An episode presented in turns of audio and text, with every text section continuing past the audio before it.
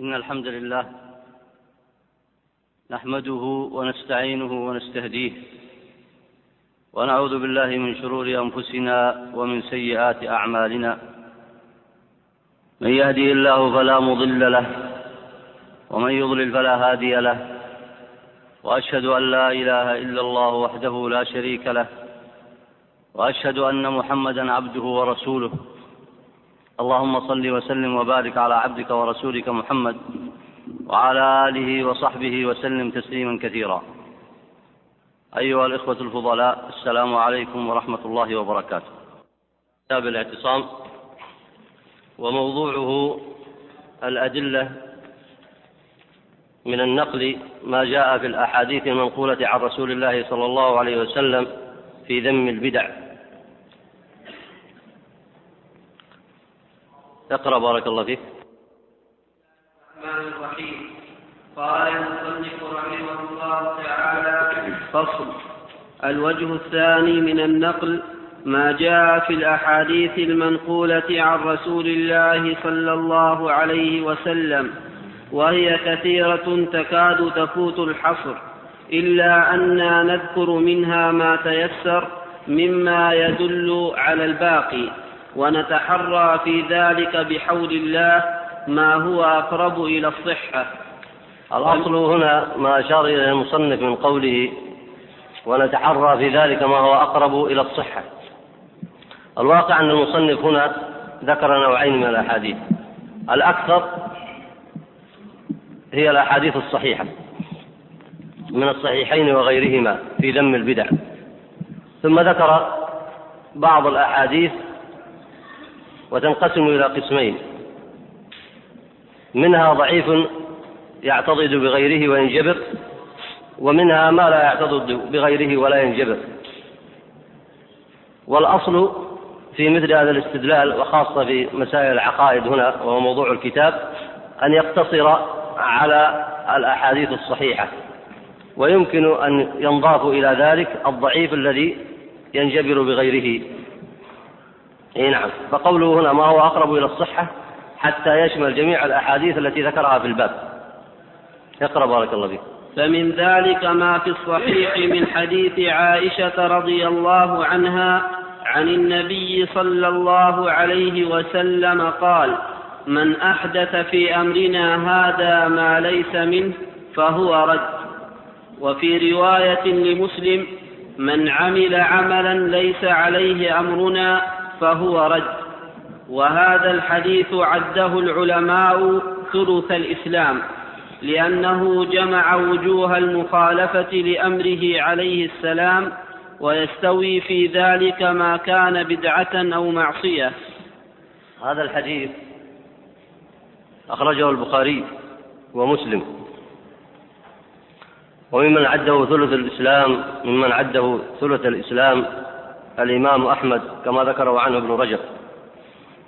وقال الشافعي يدخل في سبعين بابا من الفقه. والمصنف هنا ذكر كلام ما أشار إليه من كلام الإمام أحمد الشافعي وغيرهما. ليدل لكم أو ليدلكم على المعنى الشامل العظيم في هذا الحديث. وقول النبي صلى الله عليه وسلم في أمرنا هذا أي في ديننا. ما ليس منه فهو رد ويدخل في ذلك جميع المخالفات فإنها ليست من الدين. سواء الشرك أو البدع أو المعاصي التي ليست شركا ولا بدعه كل ذلك مما ليس عليه أمرنا مما ليس عليه أمر الإسلام مما ليس عليه أمر النبي عليه الصلاة والسلام. وحكم عليه النبي عليه الصلاة والسلام بحكم الله. فقال فهو رد. أي مردود. مردود على صاحبه ومردود على فاعله. ولذلك أشار المصنف بقوله ويستوي في ذلك ما كان بدعة وما كان معصية. وبهذا يكون المصنف قد ذكر الدليل الأول على ذم البدع.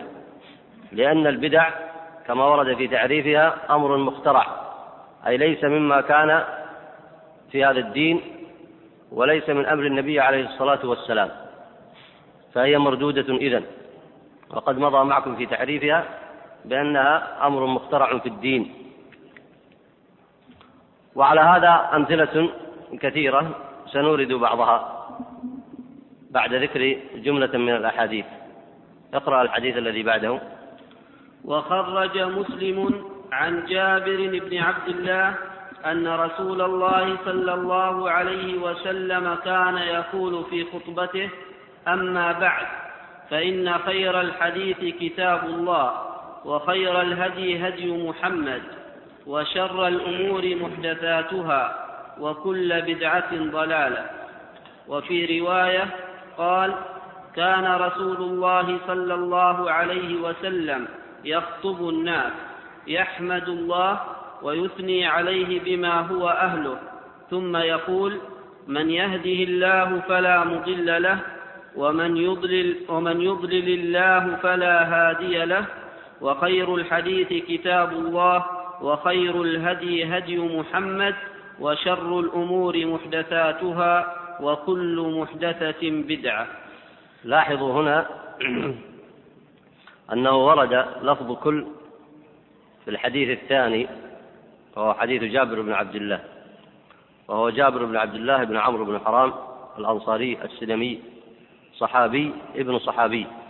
غزا تسعة عشرة غزوة ومات بالمدينة وهو ابن أربع وتسعين. رضي الله عنه وأرضاه.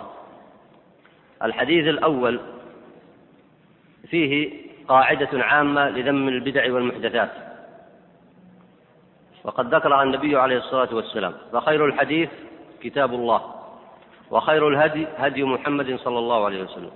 هذه القاعدة التي تبين أن الخير والصلاح والهدي والاعتقاد الحسن والحق الذي ينجي يوم القيامة هو في كتاب الله وفي سنة النبي محمد صلى الله عليه وسلم.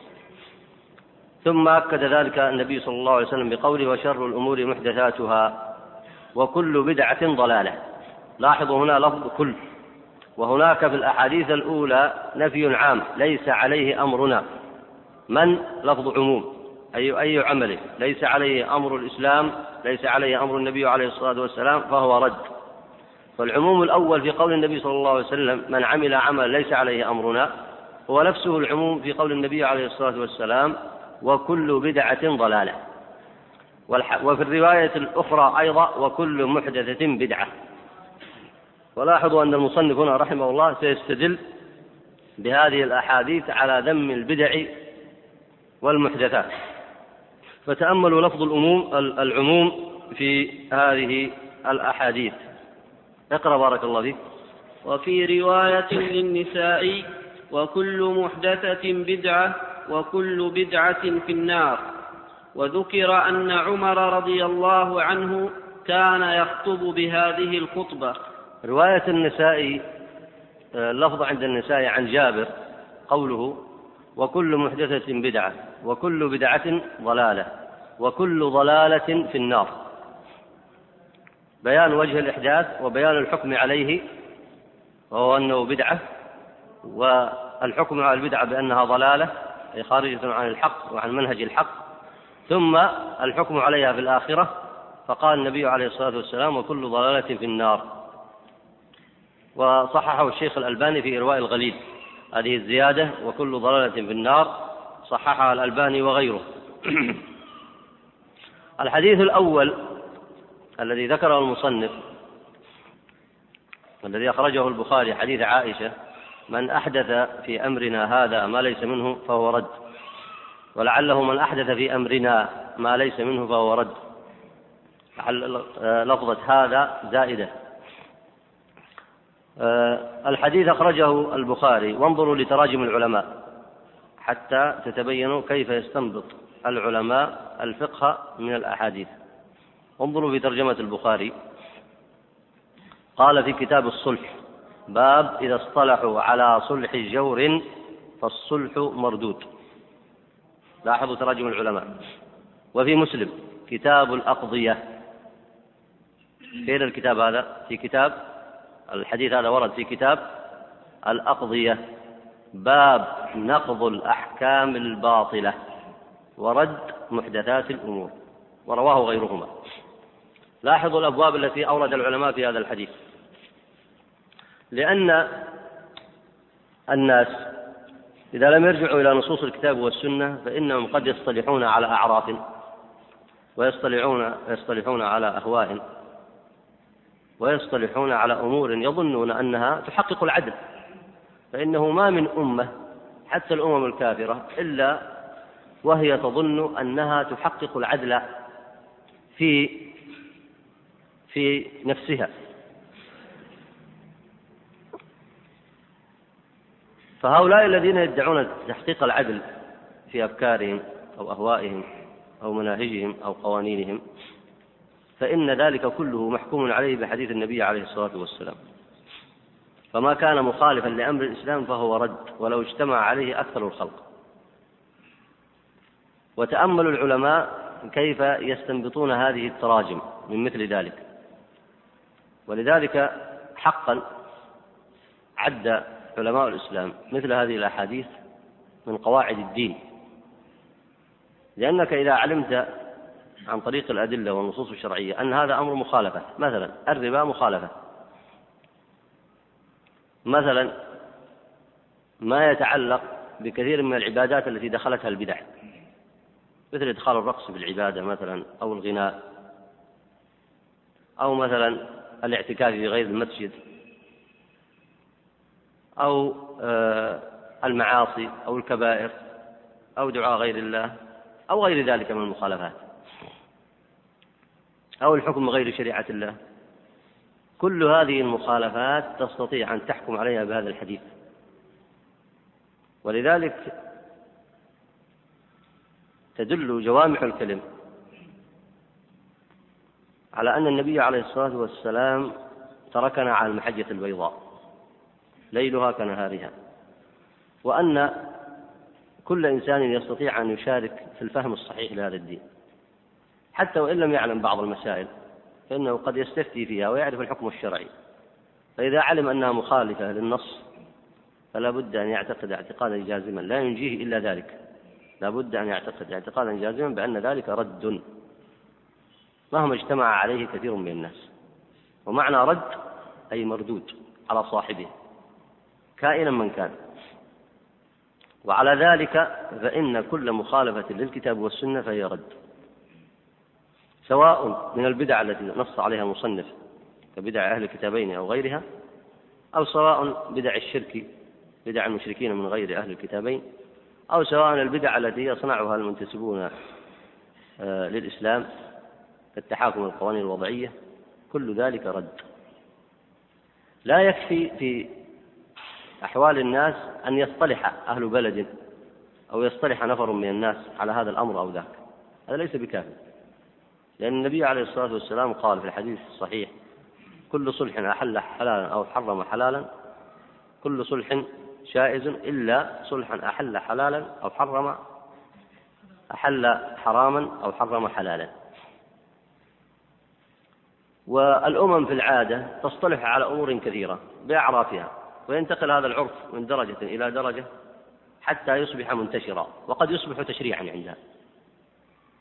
لاحظوا لماذا تعب المرسلون عليهم الصلاة والسلام والمصلحون في إصلاح أحوال الناس. لأن هذا الذي يقول النبي عليه الصلاة والسلام فهو رد. قد يصل عند كثير من الناس إلى أن يصبح عرفا غالبا. مع أنه مخالف للشريعة. وقد ينتقل ليصبح كتابا وفكرا وعقيدة وأهواء ونحلا ومللا. فيصبح أمرا سائرا في كثير من الخلق ومع ذلك فمحكوم عليه بحكم الله ورسوله صلى الله عليه وسلم بأنه رد. وهناك أحاديث تطبيقية تبين مثل هذا. لو اصطلح وتعارف طائفة من الناس أو أهل بلد على إسقاط الحدود الشرعية وإبدالها على إسقاط الحدود الشرعية وإبدالها في العقوبة بالمال قالوا نحن مثلا إذا زنى الزاني لا نجلده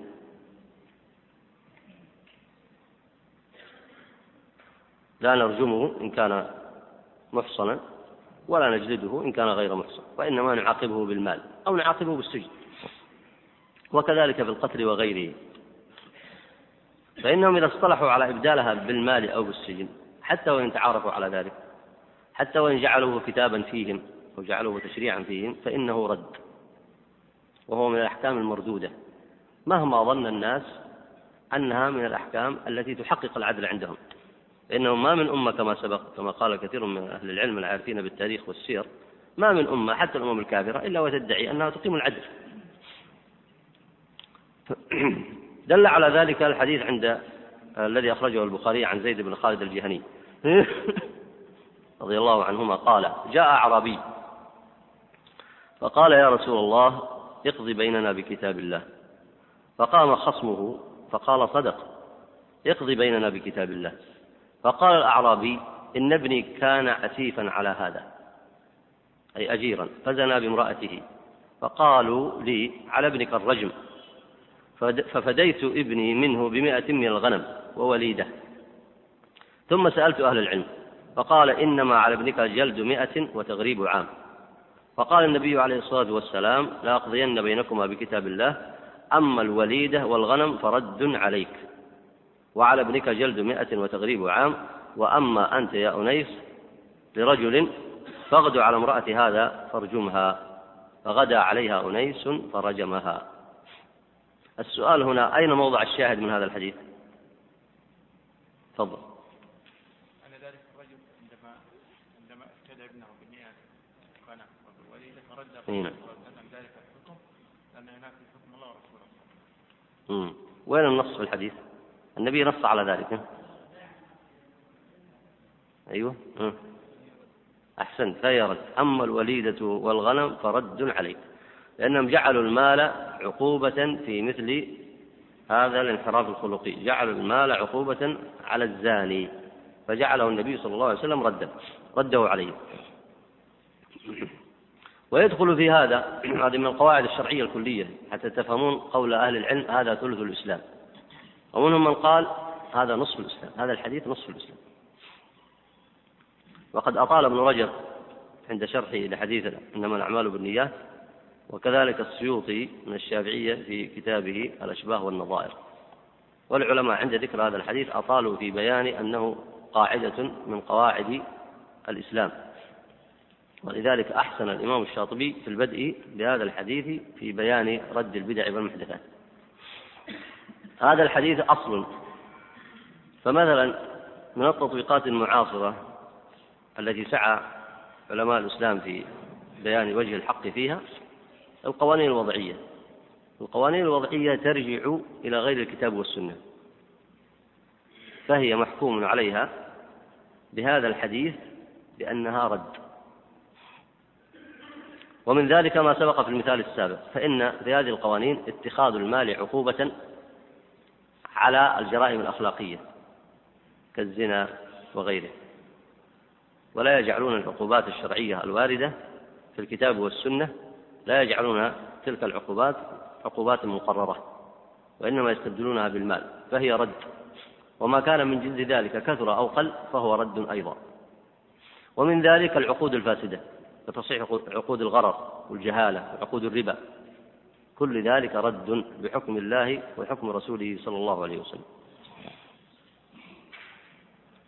ويدخل في ذلك كل ما يصطلح عليه الخلق أو يتعارفون وهو في ذلك مخالف لأصل من أصول الدين أو لحكم من أحكامه. فإنه حينئذ يكون ذلك باطلا ويكون مردودا بحكم الله ورسوله صلى الله عليه وسلم. طيب اقرأ بارك الله فيك وعن ابن مسعود موقوفا ومرفوعا أنه كان يقول إنما هما اثنتان الكلام والهدي فأحسن الكلام كلام الله وأحسن الهدي هدي محمد ألا وإياكم ومحدثات الأمور فإن شر الأمور محدثاتها إن وإن كل محدثة بدعة. إيه نعم. هذا أيضا تأكيد للعموم السابق. ما وجه الاستدلال بهذا العموم؟ لاحظوا أن الذين حاولوا ترويج بعض البدع حاولوا أن يكسروا العموم الوارد في هذه الآية عفوا الوارد في هذه الأحاديث حاولوا أن يكسروا العموم ويضعفوه الوارد في هذه الأحاديث فليس عندهم أن كل بدعة أن كل محدثة بدعة وليس عندهم أن كل بدعة ضلالة بل يجعلون البدع قسمين منها ما يردونه ومنها ما يقبلونه فما كان على أصل مذاهبهم ونحلهم وأفكارهم وأهوائهم قبلوه سواء في العبادات أو في المعاملات. ولذلك ترتب في أمر الإسلام حدث وبدع كثيرة والعياذ بالله لكن أهل السنة بينوا ذلك وكشفوا ما يترتب عليه من الأخطار. وترتب عليه في واقع المسلمين أيضا بدع لا تحصى كثرة. وقد مضى معكم أمثلة كثيرة كما سبق في شرح مواضع من هذا الكتاب. هذا العموم الذي حاول آه، بعض المتفقهة في عصور سابقة وفي هذا العصر أيضا حاولوا ضعاف هذا العموم. وجعلوا بعض البدع المحدثات كأنها مشروعات وقالوا ليس كل بدعة ليس كل محدثة بدعة وليس كل بدعة ضلالة. تأملوا الآن السؤال الذي ذكرته من قبل. كم ورد لفظ كل في هذه الأحاديث؟ عندكم الآن حديث عائشة أولا. وفيه معنى العموم كما بينت لكم. وفيه حديث جابر هذا الحديث الثاني. وفيه أيضا الحديث الذي عند النسائي. وفيه كلام ابن مسعود هنا أيضا موقوفا ومرفوعا. وسيأتي بيان صفة الرفع فيه. وكذلك ما ذكره المصنف وهو طويل. حتى دخل فيه الصفحة الثالثة والتسعين الرابعة والتسعين وجزء من الصفحة الخامسة والتسعين. لفظ كل عند علماء العربية قاطع في العموم. لفظ كل من أغ من أقوى صيغ العموم. ولاحظوا أنه مع أنه من أقوى صيغ العموم يعني لما تقول كل شيء يشمل كل شيء. الله خالق كل شيء. هل تتصور أن شيئا هناك يخرج من هذا العموم؟ هل تتصور أن شيئا يخرج من هذا العموم في السماوات والأرض؟ فما من شيء في السماوات والأرض إلا والله خالقه. فهذا اللفظ في استعمالات لغة العرب من أقوى صيغ العموم. وهو كاف لو ورد في حديث واحد. لو لم يرد إلا حديث واحد.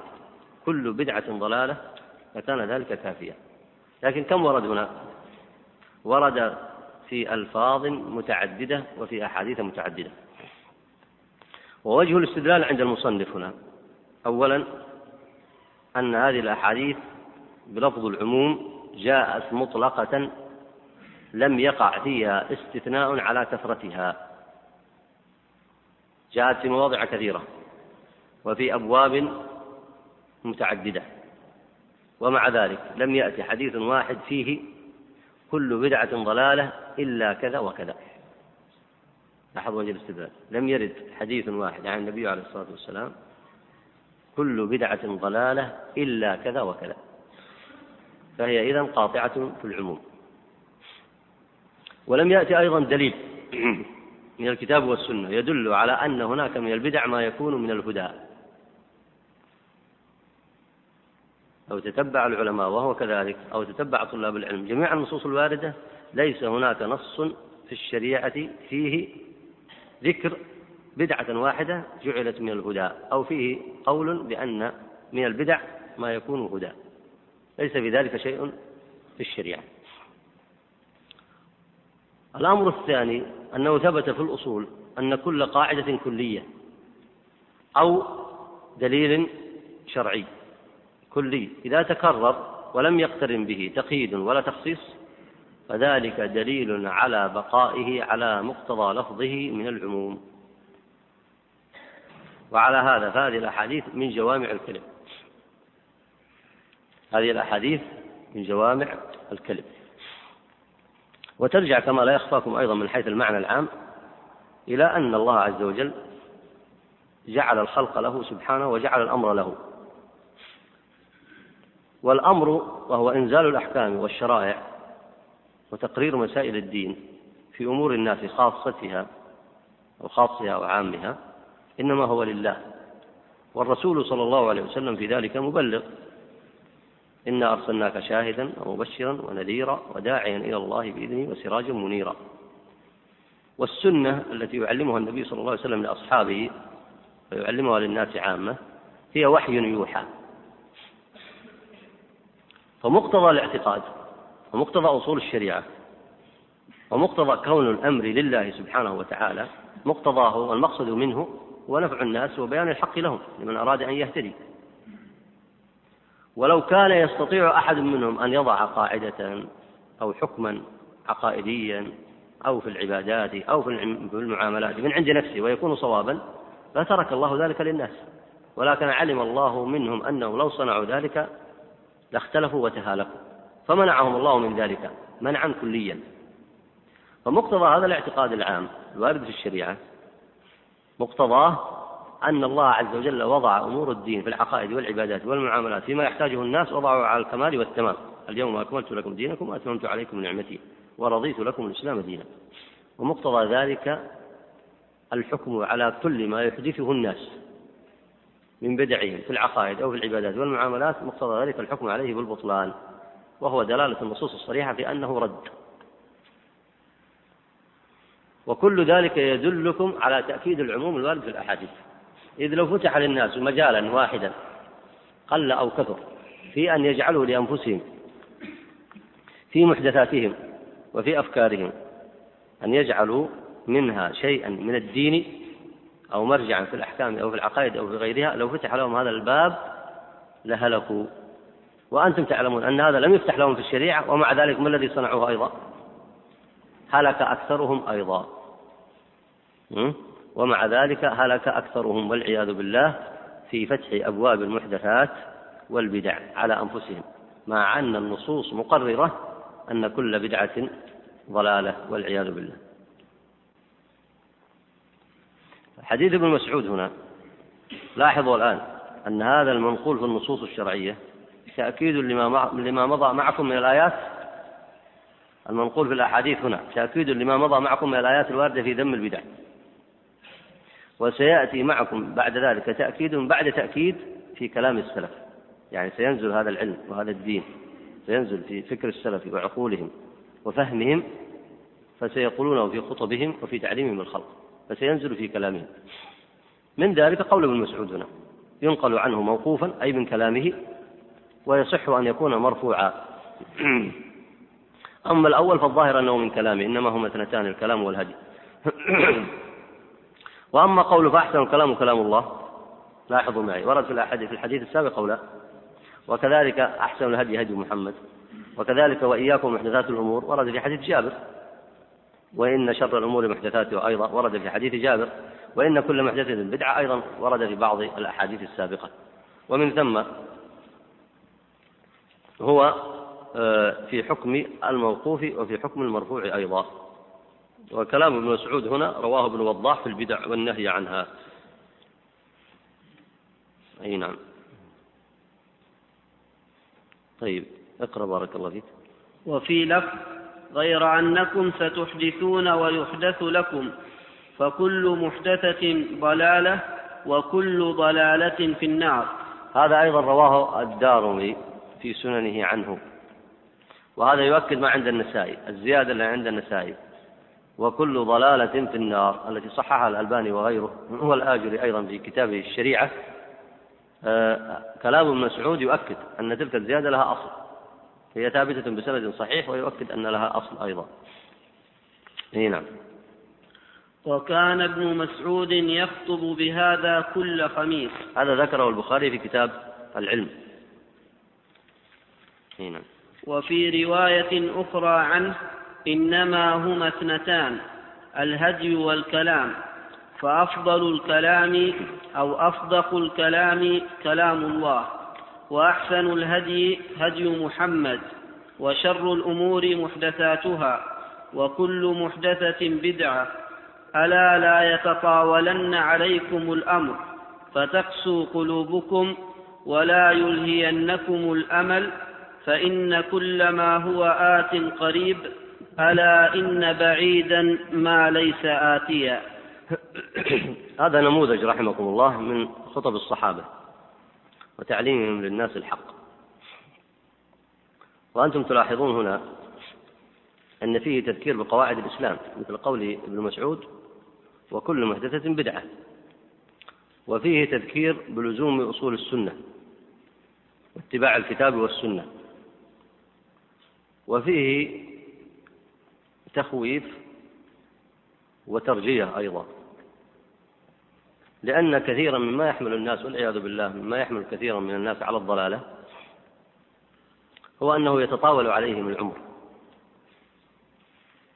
فتقسو قلوبهم. ولذلك نهى الناس وهو يعظهم ألا يلهينهم الأمل. وكم من أمر يتردد الإنسان فيه هل هو حق أو لا؟ ويتردد في الإقدام عليه.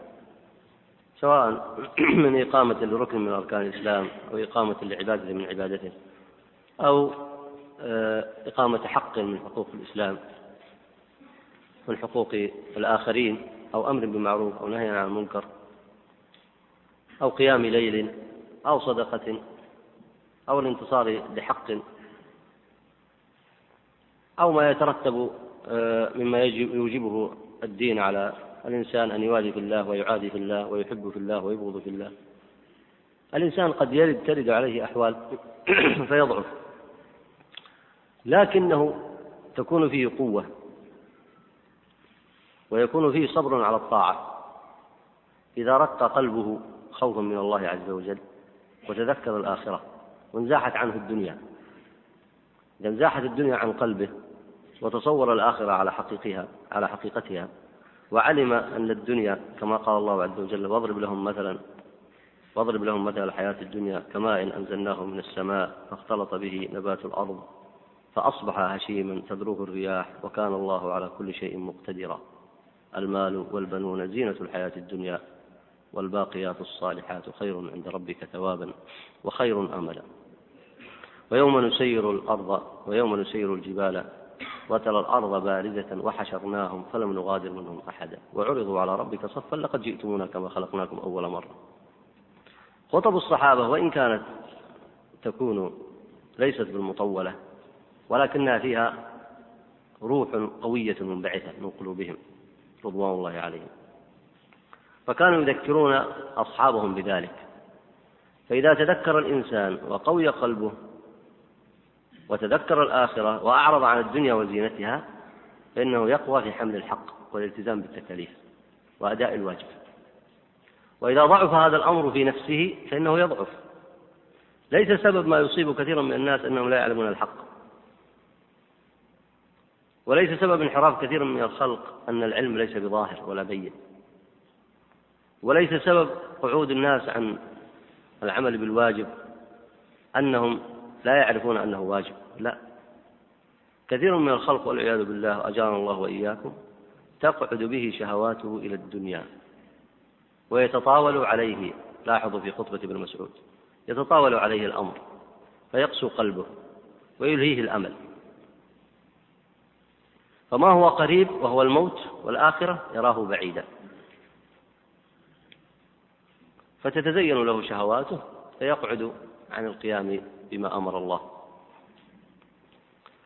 ولذلك حق على الإنسان أن يذكر نفسه بنفسه وأن يتعظ وأن يتفكر. بل كان من عادة السلف رضوان الله عليهم أن الرجل والعالم منهم يذهب إلى غيره ليعظه. يذهب لغيره ليعظه. وكانوا يتجافون عن مواطن الريب وزينة الحياة الدنيا والانشغال بصحبة أهل الأموال والسرف. والكبر والمخالفات لأن صحبة هؤلاء تورث والعياذ بالله قسوة القلب. وفي ذلك لهم خطب كثيرة وقصص آه، لا مجال للتوسع فيها. اقرأ بارك الله فيك. وفي رواية أخرى أحسن الحديث كتاب الله. وأحسن الهدي هدي محمد وشر الأمور محدثاتها وإنما توعدون لآت وما أنتم بمعجزين. هذا أيضا لون من آه، وعظهم رضوان الله عليهم. كلام قليل لكنه كله بركة. انظروا إيراده الآية. إنما توعدون لآت وما أنتم بمعجزين. وهو يؤكد ما قلته سابقا. الحق قد يتضح بكلمة أو كلمتين. لكن أين القلب الذي يحمل الحق ويحمل الواجب ويعمل بما يرضي الله؟ إن لم يكن تعلقه بالله وزهده في الدنيا. ولذلك انظر لاستدلال بهذه الآية. إنما توعدون لآت. فاتقوا الله وخافوه. وما أنتم بمعجزين. لا لا تلهينكم الدنيا ولا تظن ولا يظن أحد حتى وإن مكن في الدنيا أنه بمعجز لله سبحانه وتعالى. أي نعم. وروى ابن ماجة مرفوعا عن ابن مسعود أن رسول الله صلى الله عليه وسلم قال إياكم ومحدثات الأمور فإن شر الأمور محدثاتها وإن كل محدثة بدعة وإن كل بدعة ضلالة. هذا في معنى الأحاديث السابقة أيضا. وابن مسعود يرويه عن النبي عليه الصلاة والسلام. قال إن رسول الله صلى الله عليه وسلم. المحقق هنا قال أخرجه ابن ماجه وابن أبي عاصم في السنة ثم قال وإسناده ضعيف. فيه أبو إسحاق السبيعي وهو مدلس وكان قد اختلط. وأبو إسحاق كذلك كما وصفه. لكن آه، نبه علماء الحديث على أن رجال هذا الحديث هم رجال مسلم. ولا يضره اختلاط أبي إسحاق. لماذا؟ لأن له شواهد كثيرة. من يذكر شيئا من شواهده قد سبق ذكرها. من يذكر من الأحاديث السابقة شواهد لهذا الحديث؟ تفضل. نعم.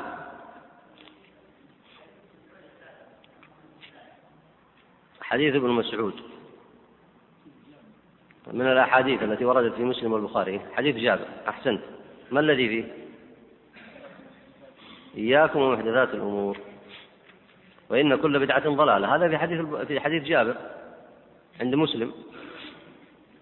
وكذلك عند النسائي كل محدثة بدعة. وأشمله وأصرحه في حديث جابر.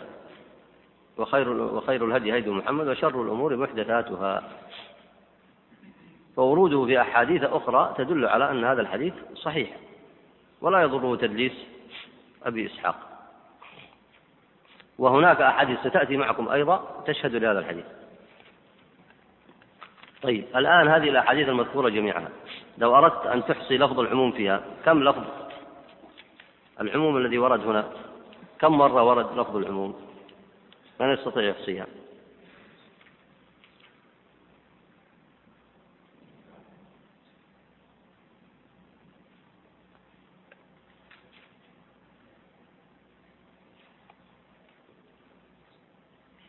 امم كم لفظين؟ لا الأحاديث السابقة كلها. تسعة ألف. تسعة. لو لم يرد إلا لفظ واحد وهو قول النبي صلى الله عليه وسلم كل لكان ذلك كات بمقتضى لغة العرب في اضطراد العموم وكونه هنا عموم جار لا يقع فيه استثناء بحال لا يصح الاستثناء فيه بحال أي نعم. اقرأ بارك الله والمشهور أنه موقوف على ابن مسعود. وفي الصحيح من يعني حديث قد مضى معكم. الموقوف أخرجه البخاري. هذا صحيح. لكن أيضا له حكم الرفع له حكم الرفع أي نعم. وفي الصحيح من حديث أبي هريرة قال قال رسول الله صلى الله عليه وسلم من دعا إلى الهدى كان له من الأجر مثل أجور من يتبعه لا ينقص ذلك من أجورهم شيئا. ومن دعا إلى ضلالة كان عليه من الإثم مثل آثام من يتبعه لا ينقص ذلك من آثامهم شيئا. أيضا الحديث أخرجه مسلم. والصحيح من دعا إلى هدى ما هو بلفظ الهدى؟ من دعا إلى هدى. إي نعم. اقرأ بارك الله وفي الصحيح أيضا عنه عليه الصلاة والسلام أنه قال من سن سنة خير فاتبع عليها فله أجره ومثل أجور من اتبعه غير منقوص من أجورهم شيئا. ومن سن سنة شر فاتبع عليها كان عليه وزره ومثل أوزار من اتبعه غير منقوص من أوزارهم شيئا. أخرجه الترمذي. آه، المصنف ذكر هنا قوله أخرجه الترمذي والحديث عند مسلم رواه مسلم عن جرير بن عبد الله عن أبيه ورواه أيضا الترمذي. من سن سنة خير متى نعرف أن هذه السنة سنة خير؟ وفي الرواية ومن سن سنة شر. كيف نفرق بين سنة الخير وسنة الشر؟ تفضل. أحسنت. سنة الخير لا بد أن يكون لها أصل من الكتاب والسنة. لا بد من دليل يدل عليها. ولذلك من ظن أن معنى من سن سنة خير أنه يبتدع للناس شيئا لا. لأن البدع هي أمر مخترع في الدين. وسنة الخير لا بد أن يكون لها أصل في الدين. البدع لا أصل لها في الدين مخترعة. وسنة الخير لا بد أن يكون لها أصل في الدين. أي نعم.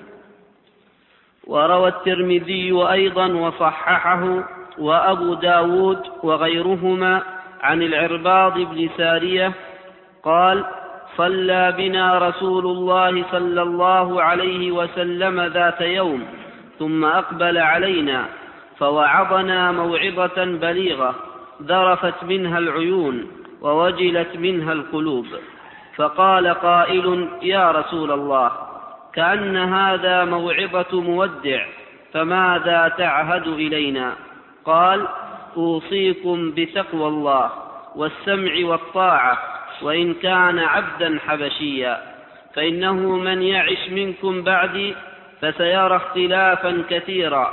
فعليكم بسنتي وسنة الخلفاء الراشدين المهديين تمسكوا بها.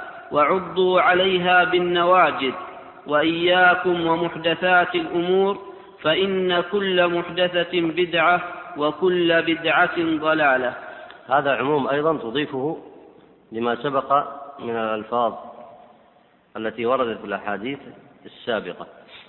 آه، صح عندك في النسخة هنا فإنه من يعيش والصحيح من يعش كما قرأه القارئ بارك الله فيه من يعش مجزوم. وهو الرواية الصحيحة. النواجذ الأكثر على أنها أقصى الأسنان. في لغة العرب نواجذ أقصى الأسنان. الحديث كما مضى الكلام عن تخريجه آه، سبق الكلام عليه مفصلا في دروس سابقة وأيضا سبق الكلام على تخريجه. طيب اقرأ بارك الله فيك. وروي على وجوه من طرق. وفي الصحيح عن حذيفة أنه قال يا رسول الله هل بعد هذا الخير شر؟ قال نعم قوم يستنون بغير سنتي ويهتدون بغير هدي. قال فقلت هل بعد ذلك الشر من شر؟ قال نعم دعاة على نار جهنم من أجابهم قذفوه فيها. قلت يا رسول الله صفهم لنا. قال نعم هم من جلدتنا ويتكلمون بألسنتنا. قلت فما تأمرني إن أدركت ذلك؟ قال تلزم جماعة المسلمين وإمامهم. قلت فإن لم يكن إمام ولا جماعة. قال فاعتزل تلك الفرق كلها ولو أن تعض بأصل شجرة. حتى يدركك الموت وأنت على ذلك. وخرجه البخاري على نحو آخر. آه، مع اختلاف يسير في اللفظ. الذي خرجه البخاري قول المصنف على نحو آخر أي مع اختلاف يسير في اللفظ. والحديث أيضا وارد في ذم البدع والمحدثات. والذي ورد في الحديث هنا دعاة على نار جهنم من أجابهم قذفوه فيها. وصفهم كما وصفهم النبي عليه الصلاة والسلام. من جلدتنا ويتكلمون بألسنتنا أي ينتسبون إلينا ويتكلمون بلغتنا وينتسبون إلى ملتنا. هذا معنى الحديث. معنى قول النبي صلى الله عليه وسلم هم من جلدتنا ويتكلمون بألسنتنا أي ينتسبون إلى هذه الملة. ويتكلمون وظاهر أيضا أن معنى يتكلمون بألسنتنا الظاهر فيه والله أعلم كما نص بعض أهل العلم أنهم من العرب أيضا. ومن جلدتنا واضح أيضا في نفس المعنى. ولا شك أن هذا تحذير وأورده المصنف هنا لبيان التحذير من البدع والمحدثات. فكل من ابتدع بدعة في الدين وخالف ما جاء في الكتاب والسنة فإن النبي عليه الصلاة والسلام أمر بتركه ومنابذته واعتزاله. قال فاعتزل تلك الفرق كلها ولو أن تعض بأصل شجرة. والمقصود بالمنابذة هنا هو نبذ كلامه وعدم الأخذ به وعدم اعتباره لأنه رد. رد يرد كلامه ويرد قوله وترد أهواءه ومناهجه وشرائعه المخالفة للكتاب والسنة. كثرت أو قلت. وإنما نبه النبي صلى الله عليه وسلم على قوله هنا من جلدتنا يتكلمون بألسنتنا حتى لا يغتر أهل الإيمان بهم. ولذلك ورد التحذير من مثل هذا النوع في مواضع كثيرة منها ما ورد في القرآن في التحذير من المنافقين. فإنهم لا شك ينتسبون إلى الملة ولكنهم يفسدون في الأرض ولا يصلحون ويخلون بشياطينهم من أهل الشرك والكفر من أهل الملل الأخرى ويفسدون في الأرض. والنوع الثاني هم أهل البدع. وظهر من هؤلاء خلق كثير في العصور الأولى كما مضى كلام المصنف على ذلك مفصلا مطولا في الأبواب الأول. ونابذهم أهل السنة والجماعة نابذوهم بالسيف وردوهم وقصروهم.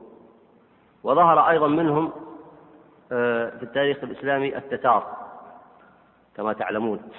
وصنعوا لهم بدعا خاصة بهم. كما هو كتابهم الياسر. وجعلوا فيه شرائع من عند أنفسهم يحكمون بها في الأعراض والأموال والدماء ويحكمون بها في علاقاتهم الخاصة والعامة وسموا كتابهم الياسر. ذكره ابن كثير وغيره من أهل العلم. وذكره أيضا كثير من المؤرخين. وجعلوا في كتابهم جملة من البدع التي ابتدعوها من عند أنفسهم. وخلطوها بأشياء كثيرة من الدين. فجعلوا من ذلك أو كما ذكر ابن كثير أنهم جعلوه على ثلاثة أقسام. قسم أخذوه من اليهودية والنصرانية. أي من أنظمة الكفار وأفكارهم. وقسم أخذوه من الشريعة الإسلامية. وقسم أخذوه من أهوائهم هم أنفسهم يعني من صنيعتهم. فكله من أهوائهم. ما أخذوه من الكفار هو من أهوائهم وما صنعوه من عند أنفسهم من أهوائهم. ومنه النوع الثاني الذي ذكرت لكم وهو شيئا يأخذونه من الشريعة الإسلامية. هذا وقد انتسب كثير منهم للإسلام فيدخلون في الحديث هم من جلدتنا ويتكلمون بألسنتنا وينتسبون إلى ملتنا. ومع ذلك بين أهل العلم فيهم حكم الله ورسوله صلى الله عليه وسلم بأن يافقهم رد عليهم. هذا تطبيق الأحاديث السابقة بأنه رد لأنه مخالف للكتاب والسنة. وأن الحكم به باعتبار أنه تشريع من دون الله كفر والعياذ بالله. ونصوا على أنه من الكفر المخرج. وبرأوا المسلمين من ذلك. فهذه تطبيقات عملية لهذا التحذير. لأن حذيفة رضي الله عنه كان يسأل عن الشر. وهكذا كما ذكر أهل الحديث أن الصحابة كل منهم حبب له باب من الأبواب لحاجة هذه الأمة. ومنهم من كان يسأل عن الخير ومنهم من كان يسأل عن الشر مخافة أن يدركه. الصحابة كانوا يخافون أن يدركهم أمثال هؤلاء وقد أدركهم في ذلك كثير من أهل البدع لكن نجاهم الله منهم وتبرأ الصحابة منهم. بل الصحابة كانوا يخافون آه، أن يدركهم الدجال من كثر ما حذرهم النبي عليه الصلاة والسلام. وهذا معنى من المعاني الذي سيرد معكم في معنى الفتنة كما سيرد في بعض الأحاديث التي ذكرها المصنف. فكان الصحابة يحذرون من الفتن. والفتن لها معان كثيرة منها الشرك والعياذ بالله. كما قال الله عز وجل فليحذر الذين يخالفون عن أمره أن تصيبهم فتنة أو يصيبهم عذاب أليم. ويدخل فيها جميع المخالفات. كل ما يفتن المرء عن دينه والعياذ بالله هو داخل في الفتن. بل الفتنة التي هي حمل الناس على غير الحق وإبعادهم عن دينهم بأسباب الأهواء والبدع والضلالات هي أشد كما قال الله عز وجل والفتنة أكبر من القتل. أكبر من القتل لأن فيها فساد العقائد وفيها فساد آه، الشرائع والعبادات وفيها إفساد الناس وردهم عن دينهم. فهذا نموذج من النماذج وهم التتار فحذيفة حبب إليه أن يسأل عن مثل هذا. ولحكمة يعلمها الله عز وجل بحيث تأتي هذه الأمة بعد نبيها صلى الله عليه وسلم وقد كشف النبي صلى الله عليه وسلم لها مستقبل تاريخها. قد كشف النبي صلى الله عليه وسلم مستقبل تاريخها لأنها حينئذ تكون أقوى أفئدة وأصبر على الحق. فإذا رأت ذلك طرأت البدع تركتها ولم تقر بها لأن النبي صلى الله عليه وسلم حذرها. وإذا جاء مثل ياسق التتار الذي كانوا يحكمون به الناس تحذروا منه فعرفوا أنه رد. حتى أن النبي صلى الله عليه وسلم حذرهم من جميع الفتن التي تأتي في آخر الزمان. وتحذير المسلمين من الفتن يضمن لهم أمرين. أولا أن يحذروها فلا يدخلوا فيها.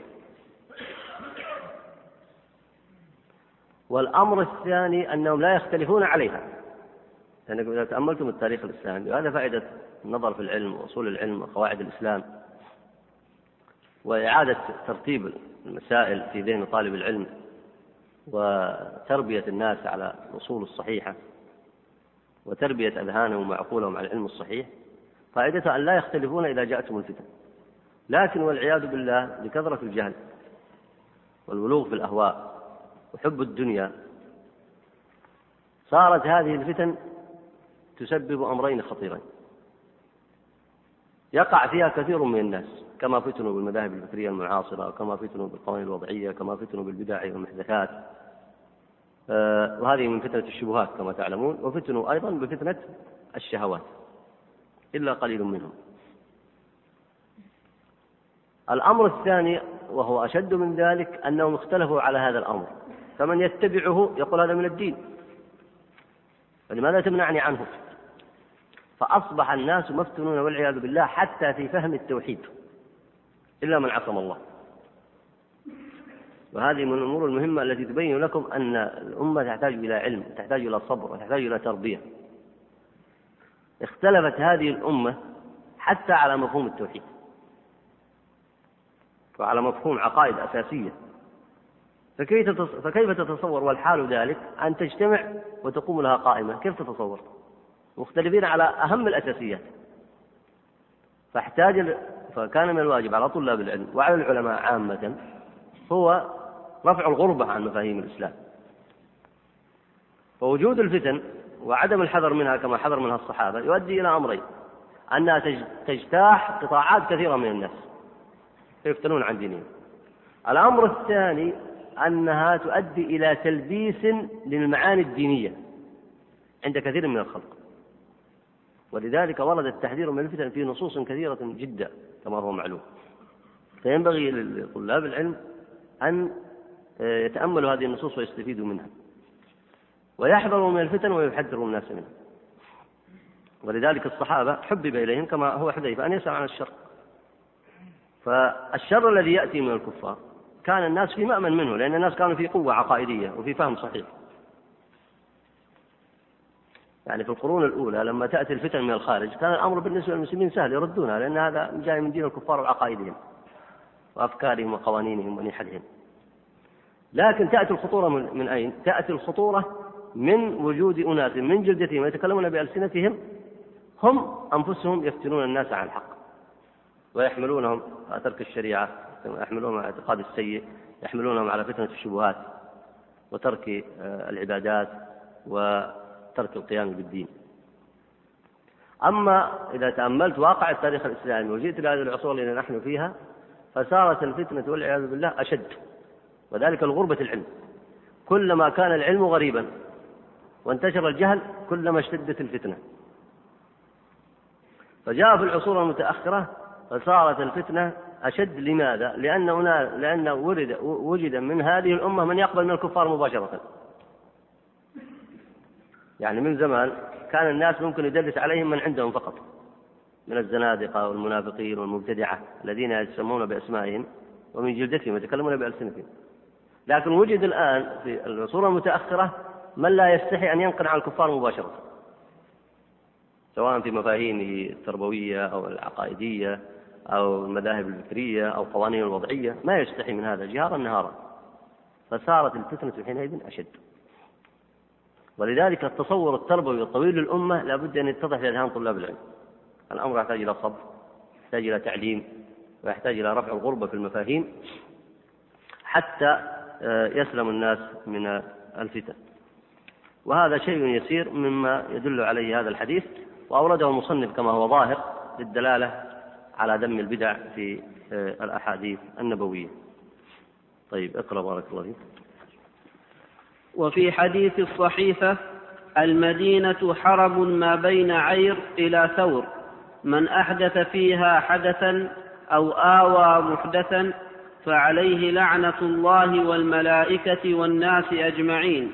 لا يقبل الله منه يوم القيامة صرفا ولا عدلا. وهذا الحديث في سياق العموم فيشمل كل حدث أحدث فيها مما ينافي الشرع. والبدع من أقبل الحدث والبدع من أقبح الحدث. وقد استدل مالك به في مسألة تأتي في موضعها بحول الله. وهو وإن كان بارك الله فيك. آه يشير إلى سياق العموم. أين سياق العموم في الحديث؟ أين سياق العموم؟ تفضل.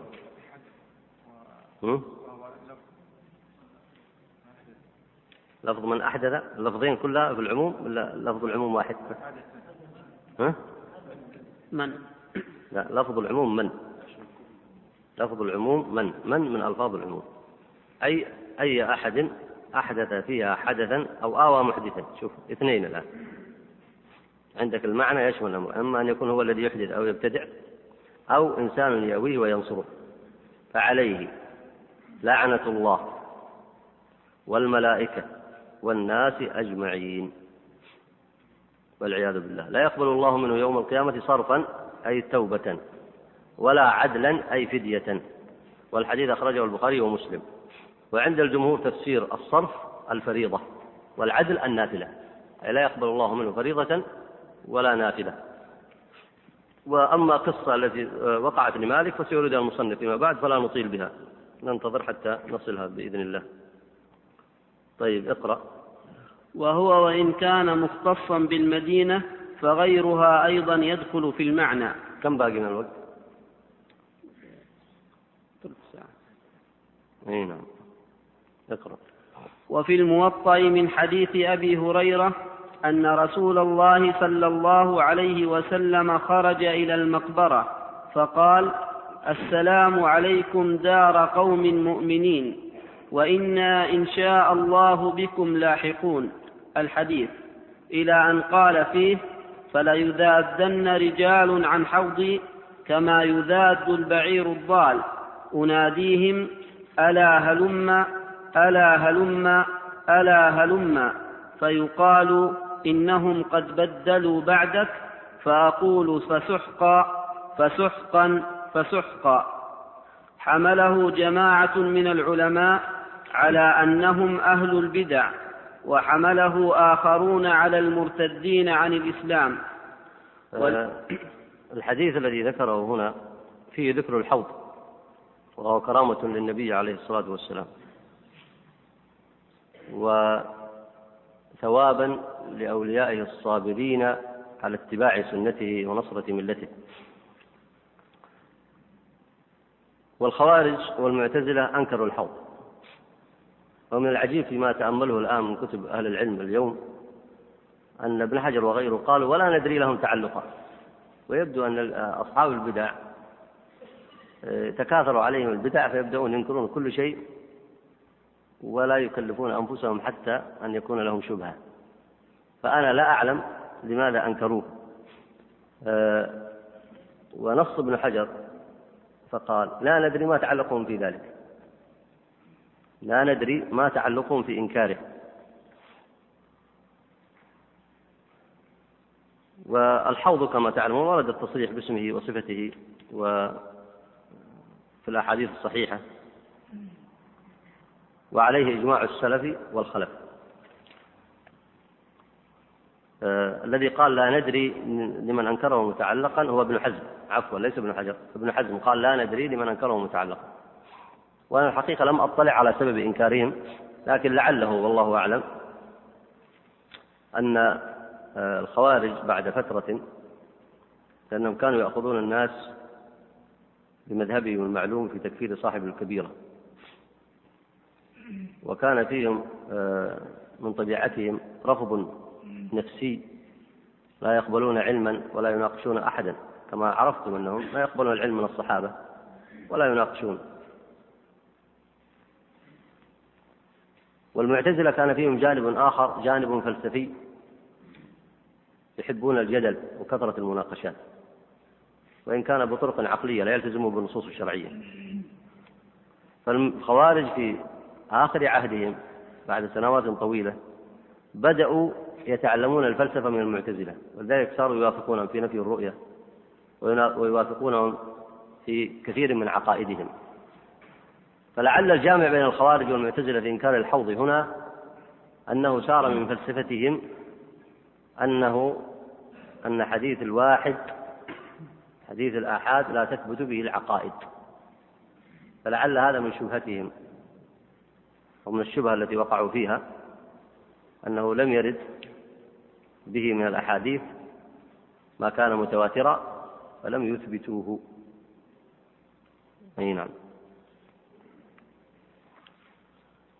طيب. والذي يدل على الأول ما خرجه خيثمة بن سليمان عن يزيد الرقاشي قال سألت أنس بن مالك فقلت إنها هنا قوما يشهدون علينا بالكفر والشرك ويكذبون بالحوض والشفاعة. فهل سمعت من رسول الله صلى الله عليه وسلم في ذلك شيئا؟ قال نعم. سمعت رسول الله صلى الله عليه وسلم يقول بين العبد والكفر أو الشرك ترك الصلاة فإذا تركها فقد أشرك. وحوضي كما بين أيلة إلى مكة أباريقه كنجوم السماء أو قال كعدد نجوم السماء. له ميزابان من الجنة كلما نضب أمداه من شرب منه شربة لم يظمأ بعدها أبدا.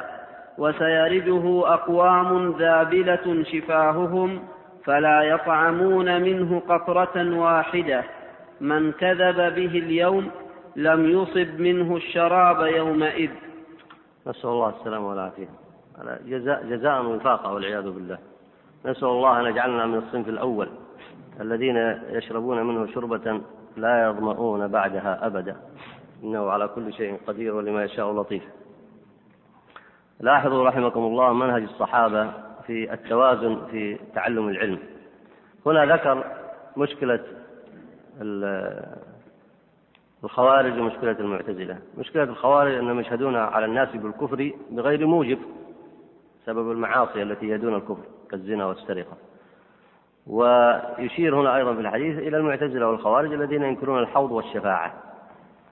فما ترون آه، في جواب أنس بن مالك؟ جوابه كما ذكر المصنف هنا أراد أن يستدل به على أن الحديث السابق الذي أخرجه مالك الموطأ حديث أبي هريرة إلى أن قال فليذادن رجال عن حوضي أراد أن يقول يدخل فيه أهل البدع. لما سأله خيثم بن سليمان آه، لما سأله يزيد الرقاشي وقد ضعفه أهل العلم والمصنف في الكتاب قال إسناده ضعيف. فيه يزيد بن أبان آه، وهو ضعيف. لكن الحديث صحيح. لأن له شواهد صحيحة عن جمع من الصحابة. فالحاصل هنا أن جواب أنس بن مالك وهو جواب يمثل منهجا تعليميا قويا. ينبغي لطلاب العلم أن يتأملوه. ولا شك أن الذين يقتدون من أهل العلم بالصحابة ينبغي أيضا أن يحافظوا على هذا المنهج. لما أجابه بأي شيء أجابه هنا؟ شوف السؤال موضع المشكلة ما هو؟ قال إنها هنا قوم يشهدون علينا بالكفر والشرك ويكذبون بالحوض والشفاعة.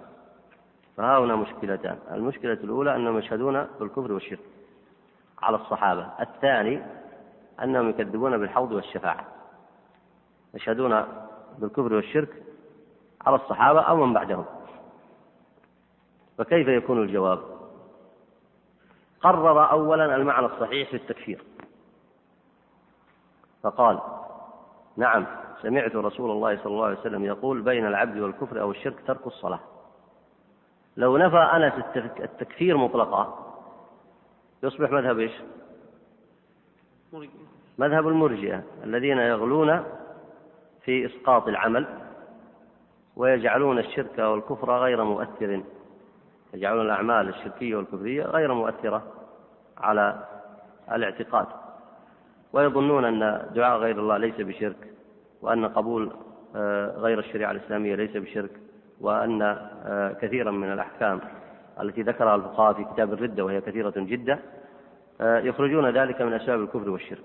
فأول ما قرره أنس قرر الاعتقاد الصحيح حتى لا يتوهم السائل شيئا غير صحيح. قال نعم سمعت رسول الله صلى الله عليه وسلم يقول بين العبد والكفر أو الشرك ترك الصلاة. فإذا تركها فقد أشرك.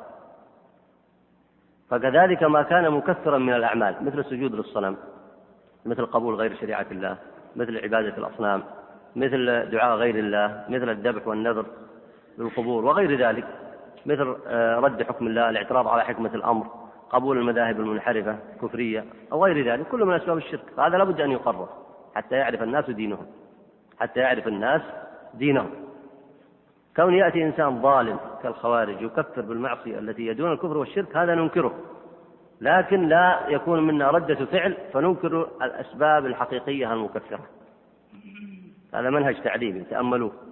أول ما أجاب أنس وضع الجواب الصحيح في موضعه. ثم ذكر صفة الحوض ردا عليهم.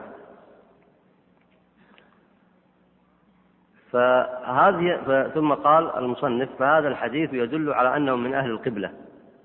من المقصود بهؤلاء الذين من أهل القبلة؟ لاحظ هنا فهذا الحديث يدل على أنهم من أهل القبلة.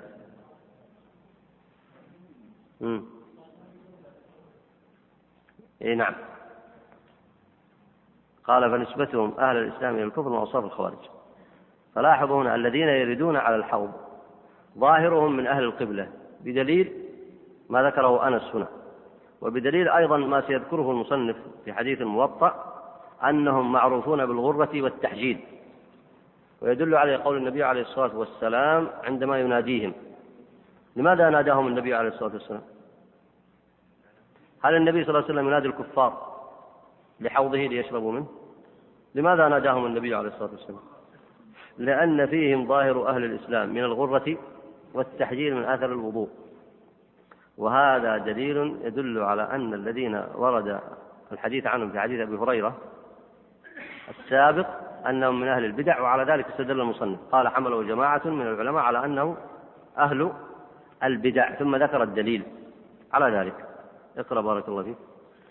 فهذا الحديث يدل على أنهم من أهل القبلة فنسبتهم أهل الإسلام إلى الكفر من أوصاف الخوارج والتكذيب بالحوض من أوصاف أهل الاعتزال وغيرهم مع ما في حديث وغيرهم الخوارج فيما بعد أنكروا الحوض أيضا كما ذكر بعض المحققين قالوا أنكره الخوارج وبعض المعتزلة.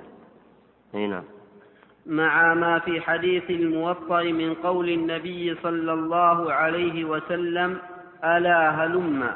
لأنه عرفهم بالغرة والتحجيل الذي جعله من خصائص أمته وإلا فلو لم يكونوا من الأمة لم يعرفهم بالعلامة المذكورة. أي نعم. وصح من حديث ابن عباس رضي الله عنه قال قام فينا رسول الله صلى الله عليه وسلم بالموعظة فقال إنكم محشورون إلى الله حفاة عراة غرلا. كما بدأنا أول خلق نعيده وعدا علينا إنا كنا فاعلين. قال أول من يكسى يوم القيامة إبراهيم. إنه يستدعى برجال من أمتي فيؤخذ بهم ذات الشمال. فأقول كما قال العبد الصالح وكنت عليهم شهيدا ما دمت فيهم فلما توفيتني كنت أنت الرقيب عليهم وأنت على كل شيء شهيد. إن تعذبهم فإنهم عبادك وإن تغفر لهم فإنك أنت العزيز الحكيم. فيقال هؤلاء لم يزالوا مرتدين على أعقابهم منذ فارقتهم. نسأل الله السلامة والعافية. هذا الحديث رواه البخاري. وغرل جمع الأغرل وهو الأقلف والغرلة القلفة. أي أن الناس يعودون كما بدأهم الله عز وجل. يعودون يوم القيامة ينشرون للبعث كما خلقهم الله عز وجل من قبل كما أخرجهم من بطون أمهاتهم.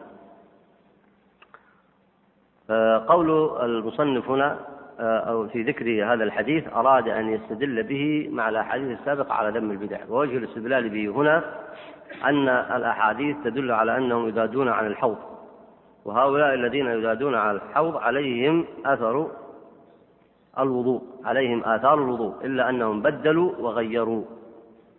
والتبديل لا مانع أن يكون بأحد سببين إما بسبب البدع كما هو عند الخوارج والمعتزلة وغيرهم وإما بسبب الردة كما وقع لأهل الردة فإن أهل الردة كانوا من قبل آه، مع الصحابة وكانوا يتوضؤون. يعني هذا أيضا قد يكون ظاهرا عليهم. فهؤلاء آه، ارتدوا على أعقابهم وهم الذين قاتلهم آه، أبو بكر رضي الله عنه. قاتلهم بعد وفاة النبي عليه الصلاة والسلام. فلا مانع والله أعلم أن يكون الحديث بشرح المصنف هنا وذكر الآيات والأحاديث السابقة أيضا لا مانع أن يكون شاملا لأهل البدع من الخوارج والمعتزلة وغيرهم. وشاملا أيضا للمرتدين على أعقابهم آه، بعد أن فارقهم النبي عليه الصلاة والسلام. هذا ونستغفر الله عز وجل ونتوب إليه ونسأله آه، العفو والعافية وأن يعيننا وإياكم على ذكره وشكره وحسن عبادته. نستعرض لكم هنا آه، بعض الأسئلة. فيها أوراق واردة بالنسبة للتغيير. يقولون نرغب في بقاء الدرس في وقته بعد صلاة العشاء. وذلك أولا لوجود درس بعد صلاة المغرب وأيضا نحن يقول مدرس حلقات تحفيظ ولا نستطيع الحضور لكثير من الدروس لأن وقتها من المغرب إلى العشاء فهل يمكن بقاء الدرس على وقته؟ وهذا أيضا يقول آه، آه، نأمل بقاء الدرس في موعده. وهذا أيضا صاحب الورقة الكبيرة يقول آه، آمل أن يبقى الدرس بعد صلاة العشاء. أسأل الله التوفيق. هذا السؤال السائل يقول هناك من أصحاب الفرق الضالة من يستدل بحديث الزوج عن الحوض باتهام الصحابة رضي الله عنهم بوقوعهم في البدعة لأنه في بعض ألفاظه قوله أصحابي أصحابي. فكيف يكون الرد عليهم؟ الجواب الرد عليهم أنه قول أصحابي أصحابي أي مثل قول النبي صلى الله عليه وسلم أمتي أمتي. يعني لما رأى فيهم غرة التحجيل والوضوء قال يظنهم من أمته. أي يظنهم من أصحابه من أتباع دينه لا المقصود به صحابته. فقوله أصحابي أصحابي مثل قوله عليه الصلاة والسلام أمتي أمتي. آه واتهام آه الشيعة أو غيرهم الصحابة بذلك اتهام لا دليل عليه. لأنكم تعلمون أن الذين ارتدوا بعد النبي عليه الصلاة والسلام بعد مفارقة النبي لهم الذين ارتدوا هم أهل الردة. وهؤلاء قاتلهم الصحابة وقاتلهم أبو بكر رضي الله عنه كما هو معلوم في الأحاديث الصحيحة. أما الصحابة فثبتوا على الحق ونصروا الدين ونفع الله عز وجل بهم. أهل الأمصار لما خرجوا مع الفتوح يعلمون الناس الحق ويبينونه ويجاهدون في سبيل الله. السائل يقول هنا إذا وضع قانون ووافق الشريعة ولكن الواضح أن صاحبه لم يقصد وضعه مطابقة للشريعة فما الحكم في هذا القانون؟ هذا يجيب عنه أهل العلم بأنه الأصل المصدر الوحيد للمسلمين هو الشريعة. لا يجوز أن يتحاكم إلى غيرها ولا أن يؤخذ من سواه. فالتحاكم إنما هو الكتاب والسنة ومصدر المسلمين في عقائدهم وعباداتهم ومعاملتهم هو الكتاب والسنة. لكن إذا جاءت صورة من الصور التي يضع لها بعض الأمم قانونا عندهم فنظرنا في هذه الصورة فوجدناها تدخل في المباحات أو تدخل عندنا في المأذون به أو المطلوب. ووافقت الشريعة عليها فإننا حينئذ ندخلها في أحكامنا. على أن الشريعة وافقت عليها لا على أنها من أحكام غيرنا. لاحظتم؟ مثلا آه، تنظيم المرور مثلا. تنظيم إشارة المرور على سبيل المثال. قد يكون هذا أخذ من مكان آخر. كما هو معلوم. سبق إليه قوم آخرون. لكن إذا أخذناه واعتبرناه يدخل في المأذون به والمباح وأن الشريعة لا تمنع منه فنحن أخذناه عند أنفسنا. إذا أحد قرر هذه المسألة على هذا النحو من الاستدلال فأخذه على هذا النحو من الاستدلال. أخذه على أن الشريعة توافقه ولا أخذه على أن الشريعة تخالفه؟ فإذا أخذه على أن الشريعة تخالفه توافقه فالحكم لمن؟ الشريعة هي التي قالت له هذا مأذون فيه فخذه. وهذه مسألة مهمة في واقع فكر الأمة وعقائدها وقوانينها. مصدر الوحيد للتشريع والمصدر للحكم هو الكتاب والسنة. ولا يجوز أن يؤخذ من, من, من سواه البتة بل يؤخذ من الكتاب والسنة. ثم إذا حدث استثناء في مسألة من المسائل سبقنا إليها غيرنا في أمور التنظيم أو غيرها. فجئنا نحن واستحسناها أردنا أن نأخذها. لا بد أن نأخذها بأمر وهو أن تأذن شريعتنا فيها. فإذا أذنت وأدخلها النص الشرعي في حكم المباح والمأذون فأخذناها. نحن حينئذ فنكون أخذناها بشريعتنا أو أخذناها لأنها قانون لغيرنا. أخذناها بشريعتنا. وهذا مهم في منهج التفكير والنظر. إذ إذا أخذناها بشريعتنا فإننا لا نأخذ مرة أخرى ما يخالف شريعتنا. لاحظ؟ لأننا أخذناها بإذن الشريعة. أخذناها بموافقة الشريعة. لكن إذا أخذناها عادة وتقليدا لهم فإننا سنأخذ أشياء من عندهم. وهذا هو الذي واقع في العالم الإسلامي. شعر الناس أنهم يحتاجون في الأمور المادية إلى أشياء يأخذونها من الغرب. تحتاج تركب سيارة وتركب طيارة وتحتاج كذا وكذا. هذا أمر طبيعي جدا. وتحتاج بعض الأمور التي سبقت فيها مثل المثال السابق. فإذا أخذته من تحت إذن الشرع فلا إشكال في ذلك. لكن لما أخذه المغلوب أخذه من الغالب تقليدا ماذا صنع بعد ذلك؟ أخذ الباقي. أخذت كثير من القوانين إسقاط الحدود الشرعية. فساروا كما سبق في الأمثلة السابقة يضعون المال عقوبة أو لا يرون أن الزنا بالرضا عقوبة مثلا ولا يرون شرب شرب الخمر. آه، ممنوع. وهكذا بدأ يأخذ المسلمون قوانينهم ينتسبون إلى الإسلام بالاسم ويأخذون قوانينهم وشرائعهم من غيرهم. وهذه فتنة عظيمة فينبغي أن يفرق بين الأمرين.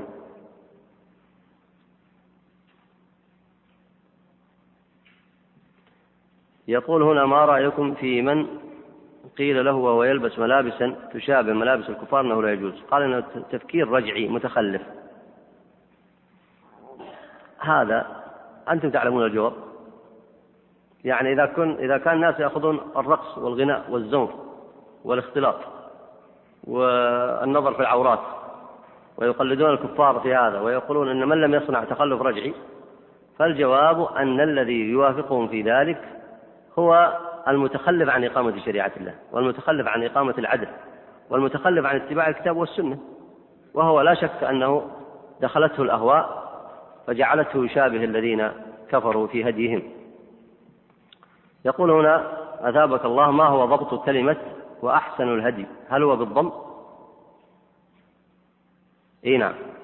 لا ليس بالضم. هل هو بالضم الهدى أم بالفتح؟ وأحسن الهدي.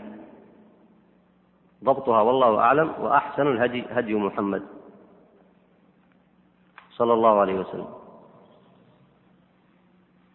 يقول هنا عندنا في قريتنا وضع بعض أعيان القبيلة حكما على من جاء إلى عائلة ليخطب من عندهم ونظر إلى ابنته ثم بعد ذلك فسخ الخطبة فإنه يعطي لأهل المرأة أو القبيلة ألف ريال. وقالوا حتى يكون زاجرا له لكي لا يكون لعابا هذه عبارة بأعراض الناس وكذلك أهل المرأة إذا خطب من عندهم ثم فسخوا الخطبة لغير سبب فإنهم يدفعون ألفين ريال. فما الحكم في ذلك؟ هذا تشريع. هذا تشريع بالأهواء. لم يرد في الكتاب ولا في السنة. من عمل طبقوا الدرس الآن ها؟ من من عمل عملا ليس عليه أمرنا فهو رد. ترى القضايا الاقتصادية تدخل في القضايا التشريعية وتدخل يعني آه، ولعل من هذا آه، يكون في استغلال للمال أو استغلال للسمعة أو عبث بالأخلاق.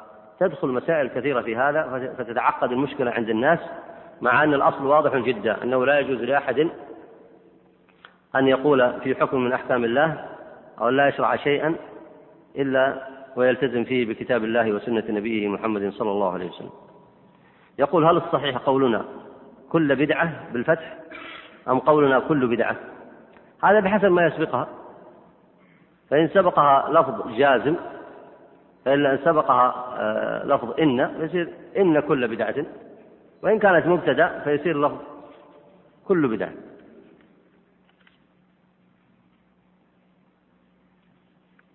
بحسب ما يسبقها. يقول هنا هل ثبت أن الرسول صلى الله عليه وسلم كان يقول في كل خطبة في الجمعة كل بدعة ضلالة وكل ضلالة في النار؟ فإن لم يثبت فهل تكرر هذا في خطب الجمعة يعتبر من المحدثات؟ طبعا الجواب أنا أجيب على الأول يعني هو تكراره في كل خطبة ليس من المحدثات بل هو اتباع للسنة. أما أن النبي صلى الله عليه وسلم كان يقول في كل خطبة فالله أعلم. لعل أحدكم يراجع هذا. إن وجد شيئا يفيد إخوانه به. يقول هنا أنا شاب من الله علي بالهداية وله الحمد ولكن لدي مشكلة وهي أني أشعر دائما عندما أجلس مع أهل الذكر وزملائي في حلقات القرآن بأني أنا الخبيث بينهم وأشعر بأنهم أفضل مني فماذا تنصحني به؟ أما أنك تشعر بأنهم أفضل منك وتقتدي بمن هو أحسن منك فهذا أمر طيب. من تواضع لله رفعه. ما ينبغي للإنسان أن يشعر أنه أحسن الناس. إذا شعر أنه أحسن الناس ما تعلم ولا استفاد ولا سعى في الخيرات. أما أنك توصف نفسك بهذا الوصف فليس لك. يعني صحيح الإنسان لا يزكي نفسه. الله عز وجل قال فلا تزكوا أنفسكم. لكن أيضا لا يحقر نفسه ولا يسبها آه، ولا يسبها ولا آه، يؤذي بمثل هذه الألفاظ. وما ينبغي أن يقول هذا عن نفسه. وأنتم تعرفون النبي صلى الله عليه وسلم في الحديث إذا قام الإنسان فوجد ما يكرهه أو قام كسلانا فلا يقول خبثت نفسي وإنما يقول قالوا ست نفسي. فينبغي أن يبتعد عن هذه مثل هذه الألفاظ ويرجو خيرا ويكون بين الخوف والرجاء حتى يقتدي بمن هو خير منه وحتى لا ييأس من رحمة الله. وسبحانك اللهم وبحمدك لا إله إلا أنت نستغفرك ربنا